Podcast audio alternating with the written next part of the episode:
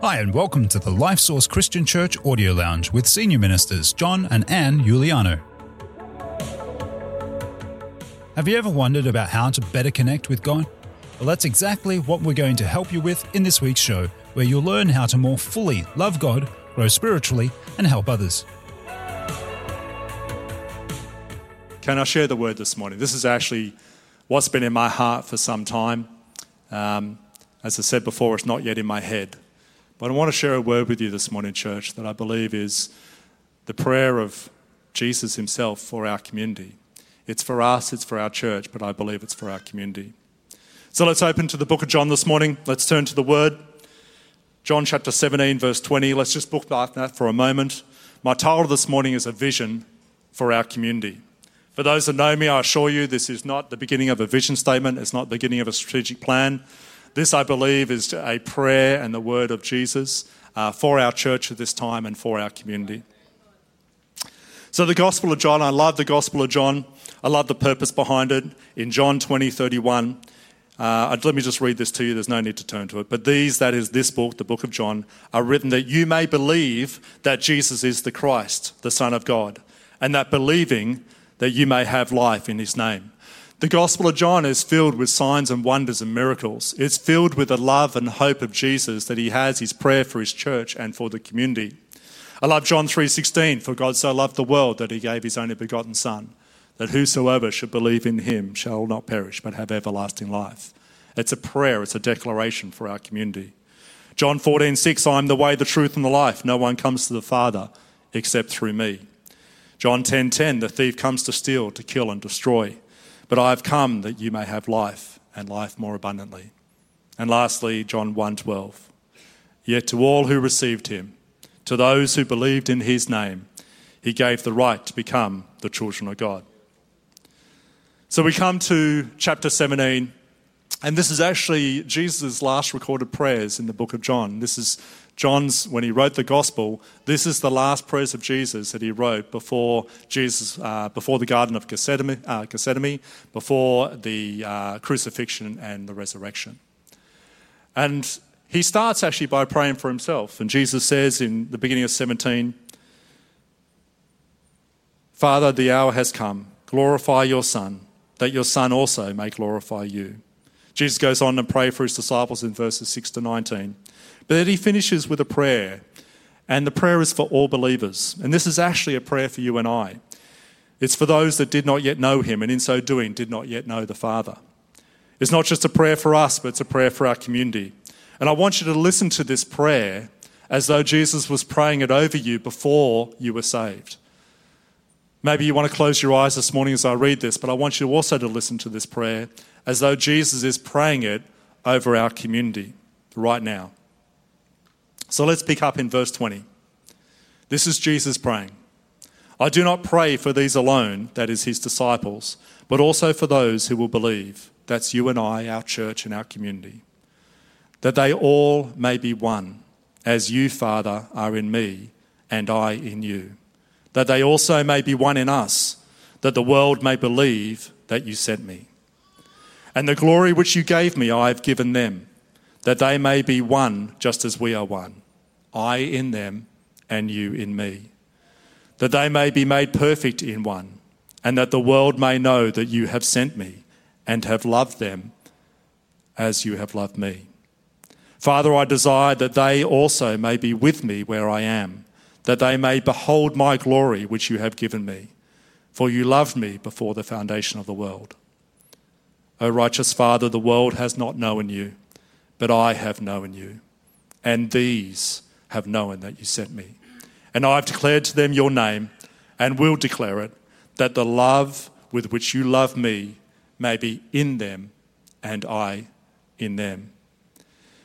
Can you hear the cry of Jesus? Can you hear the cry of his heart here? Can you hear the cry for those that don't yet know him? This was his cry, this was his heart, this was his prayer for you before you were saved. And indeed, I believe today this is the cry of Jesus for our community. Jesus is coming to the end of his ministry at this time on earth, and I believe he's recalling here the love and the unity that he has with the Father. Since the beginning of time. This is not something that Jesus had to learn. This is who he is, it is who God is. It is a presence, a love, a unity that Jesus is repeating over and over again because this is what it's all about.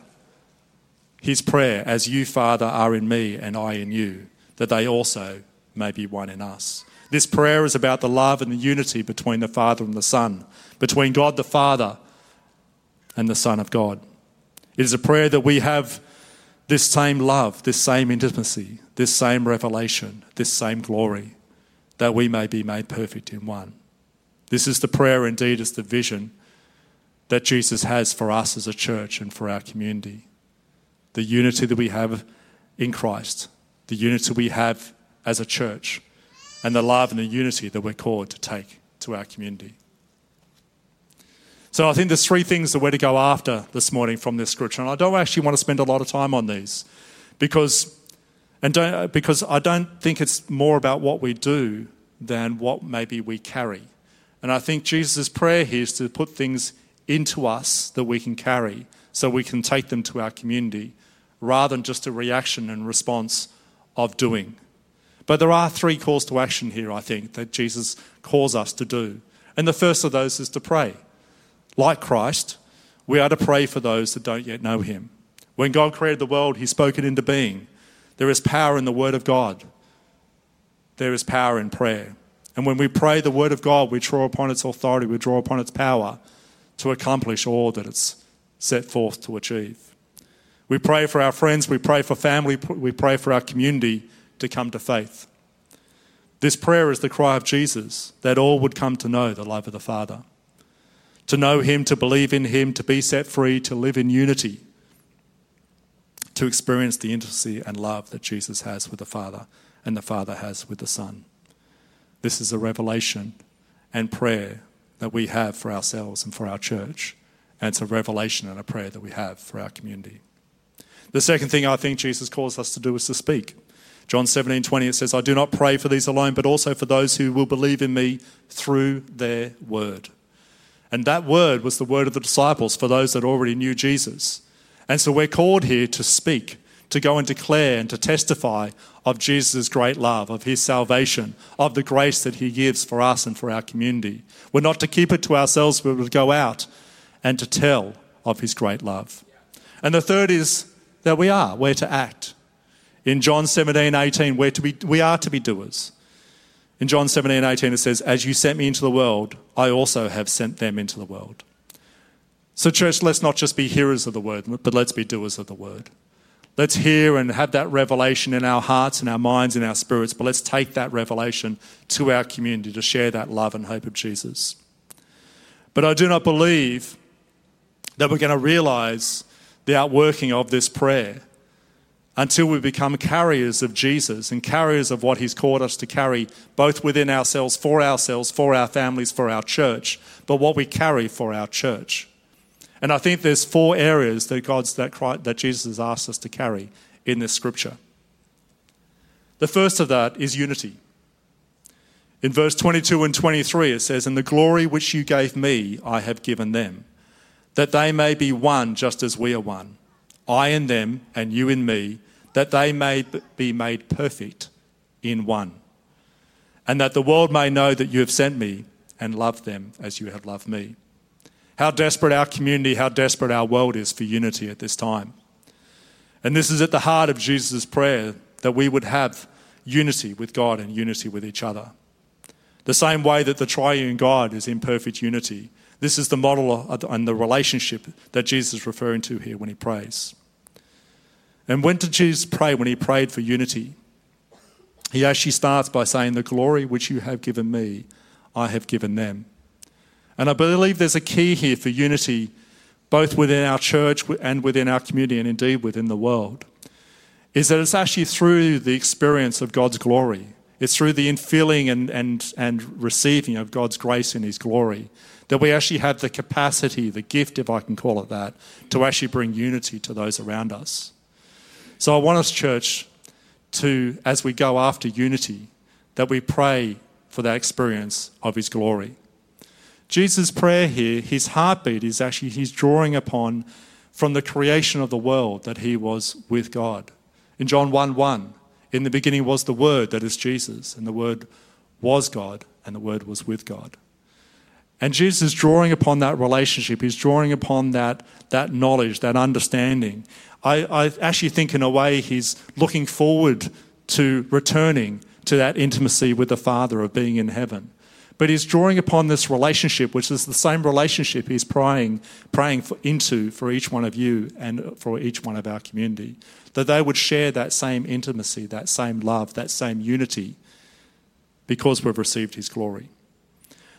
The second, verse 24 Father, I desire that they may be with me where I am, that they may behold my glory which you have given me. The second area I think God wants to put within us is his presence. We're to be filled with the presence of God that it brings light to every circumstance and every situation, to heal the brokenhearted, to open prison gates, to set the captives free, to comfort all who mourn, to give them beauty for ashes, the oil of joy for mourning and the garment of praise for the spirit of heaviness. This is Jesus' prayer for you. It's his prayer for our community. It's the prayer before you were even born, before you ever knew him. Jesus crying out to the Father, I desire that they may be with me where I am. Are we carriers of his presence, church? Are we vessels of his grace and his glory? Are we carriers of his heart that all could dwell in his presence? Our goal for our community care ministry is that our community could come and get what they want in the natural, but that we would give them what they need in the spiritual. And we can only do that when we carry the unity that comes from the glory of God and when we carry His presence. When we come together every Thursday morning, we pray, it's for His presence that we're first of all praying for. Yes, we want the food to be able to flow easily, we want the people to be able to come, we want them to be blessed. But when they come into this place, when they come into this church, it's the presence of God that makes us different. Otherwise, we're just like every other charity that's out there. So, as we give this Christmas appeal this year, it's actually the presence of God that actually causes us to be different. The third, in verse 25, is knowing Him. A righteous Father, the world has not known you, but I have known you, and these have known that you sent me. Jesus' prayer calls out this desire that we would know God. If we're going to see the vision for our community, then we must have a revelation of who God is and be living in the, exp- in the expressing that revelation everywhere we go. This is not knowledge, this is knowing. It's an experience that comes from presence, it comes from a life lived in communion with God. It comes from knowing Him in the Word, knowing Him in prayer, and knowing Him in worship. They may not describe it this way, but I think the way that we know that when we have, when we know Him, is when we spend time with someone, we sit with someone, we talk with someone. That when we leave, they know that we know God. They know we've been in His presence. We know, they know that we carry His glory. They know that we live in unity with Jesus. So, what are the four areas? Number one was unity. Number two was presence. Number three was knowing Him. And number four, well, this is the easy one His love. In verse 26, and I've declared to them your name and will declare it, that the love which you have loved me may be in them and I in them. Once again, Jesus prays from personal revelation the love that Jesus knew from the Father, the intimacy of their relationship, the affection from the Father to the Son, the unity they shared. Jesus knew this all powerful, all forgiving, all embracing love of the Father. And he prayed that the very same love may be in us. And he finishes his prayer that Jesus himself would be in us. My time is up this morning, church. But I want to ask are we carriers of his love, church? Are we carriers of Jesus himself and his love for all those that will believe? This was his prayer for you and I. This was his prayer for the church. This is his prayer today for our community. Thanks for choosing to listen to the Life Source Christian Church Audio Lounge. If you like this week's podcast, then please share it with a friend. More information about who we are is available at lifesource.org.au. On behalf of Senior Ministers John and Ann Giuliano, we look forward to connecting with you next time at the Life Source Christian Church Audio Lounge.